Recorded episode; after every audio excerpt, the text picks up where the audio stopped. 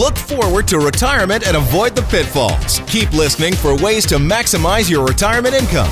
More Than Money with the Popowich Karmali Advisory Group, CIBC Wood Gundy, on News Talk 770. Welcome back. You're here on uh, 770 CHQR and More Than Money. Uh, you know, Faisal, we talk about um, taxes, we talk about after tax income, we talk about travel, we talk about all these things. You think there's a way we can combine everything into one? Go for it.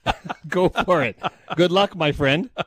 all right. Well, we've got uh, Matt Altro. He's the president and CEO of MCA Cross Border Advisors. And Matt's going to talk with us a little bit about how spending more time in the U.S. during your retirement might actually benefit you from this perspective. So, an interesting article. Matt, first of all, welcome to the show. Well, thanks for having me.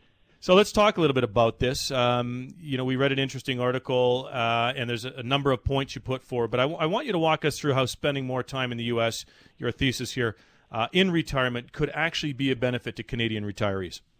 Okay, great. Yeah, you know, it's kind of interesting. So many of our Canadians, especially this time of year, are hiding down south because of weather, you yeah. know, getting in the Sun Belt, Florida, Arizona, California, beautiful places to be. Um, but you know they can only spend about six months a year down there before you start to run into problems with U.S. immigration or the IRS from a U.S. tax point of view.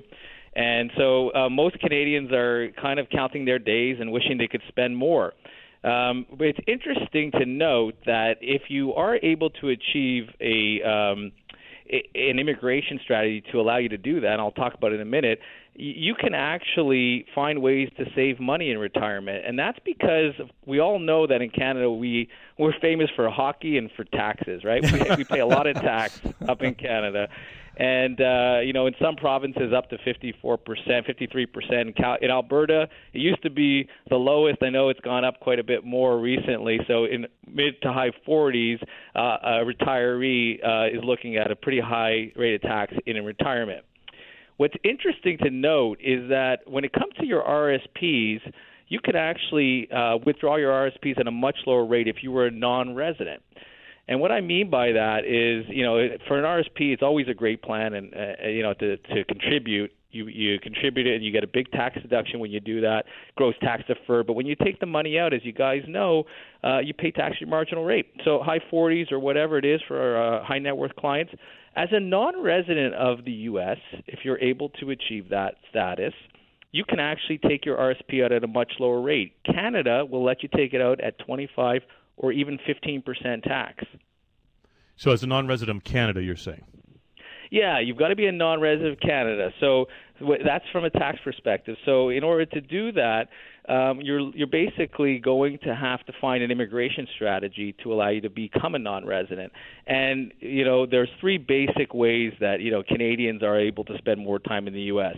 Getting either a visa or a green card, and and those three routes are either a family-based option, mm-hmm. as you know, maybe they've got a U.S. citizen who's an immediate relative um, or maybe it's an employer that's transferring them or going to job down in the U.S., get a visa, or an investor category. Some people who are retirees want to invest, and you can become a passive investor in certain investments and get a green card.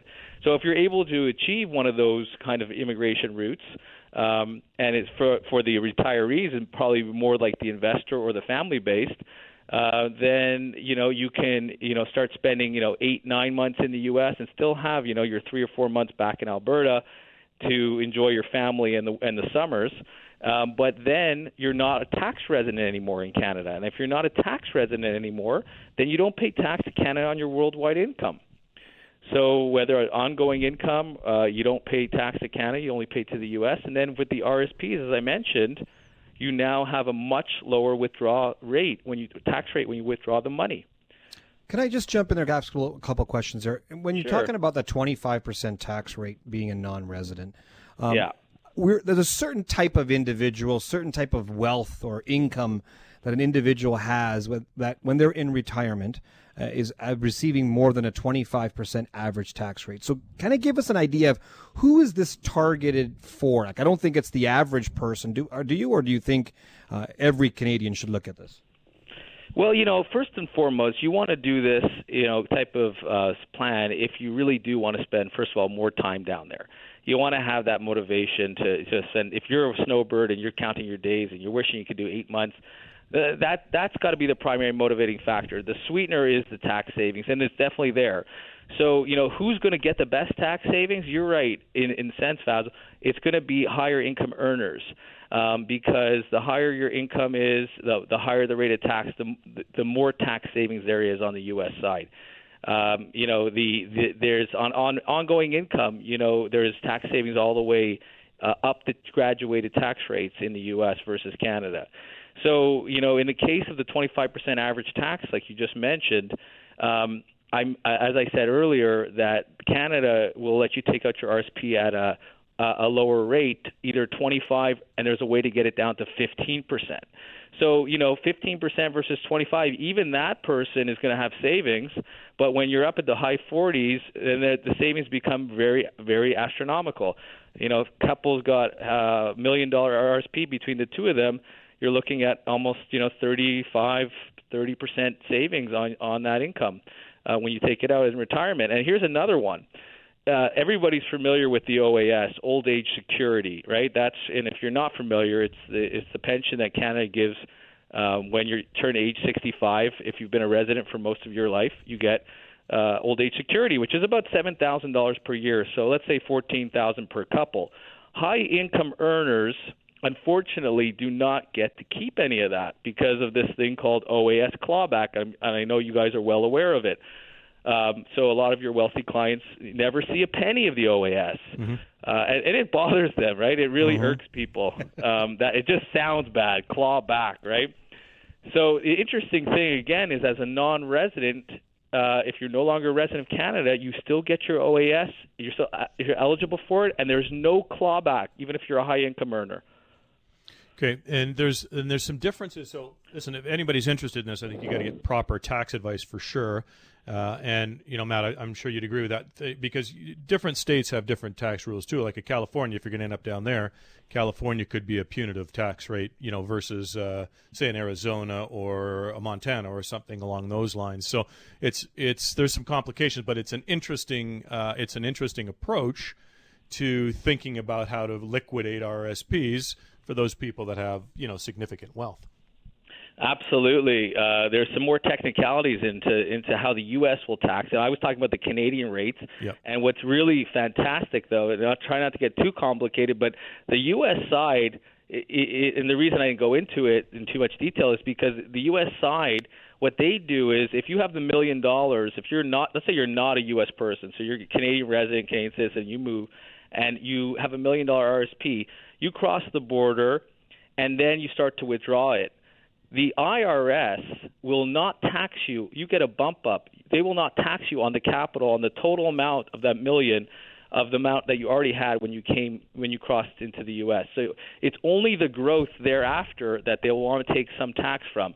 And because you're going to pay tax to Canada and you're going to have foreign tax credits, you'll be able to offset any US tax owing on any of the growth.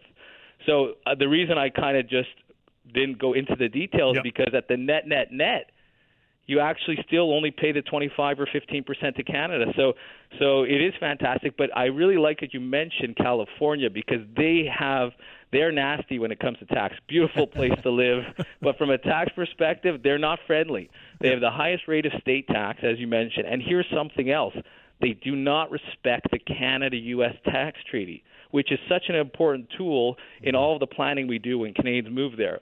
And here it hurts a little bit on the RSP because we all know RSP is tax deferred income, and you don't get taxed while you're while it's in there. Well, CRA does that. The IRS will also grant you the deferral while you're in the U.S. and you have your RSP, but California does not. So while you're leaving money in your RSP, which of course you will for for some time while you're in the U.S.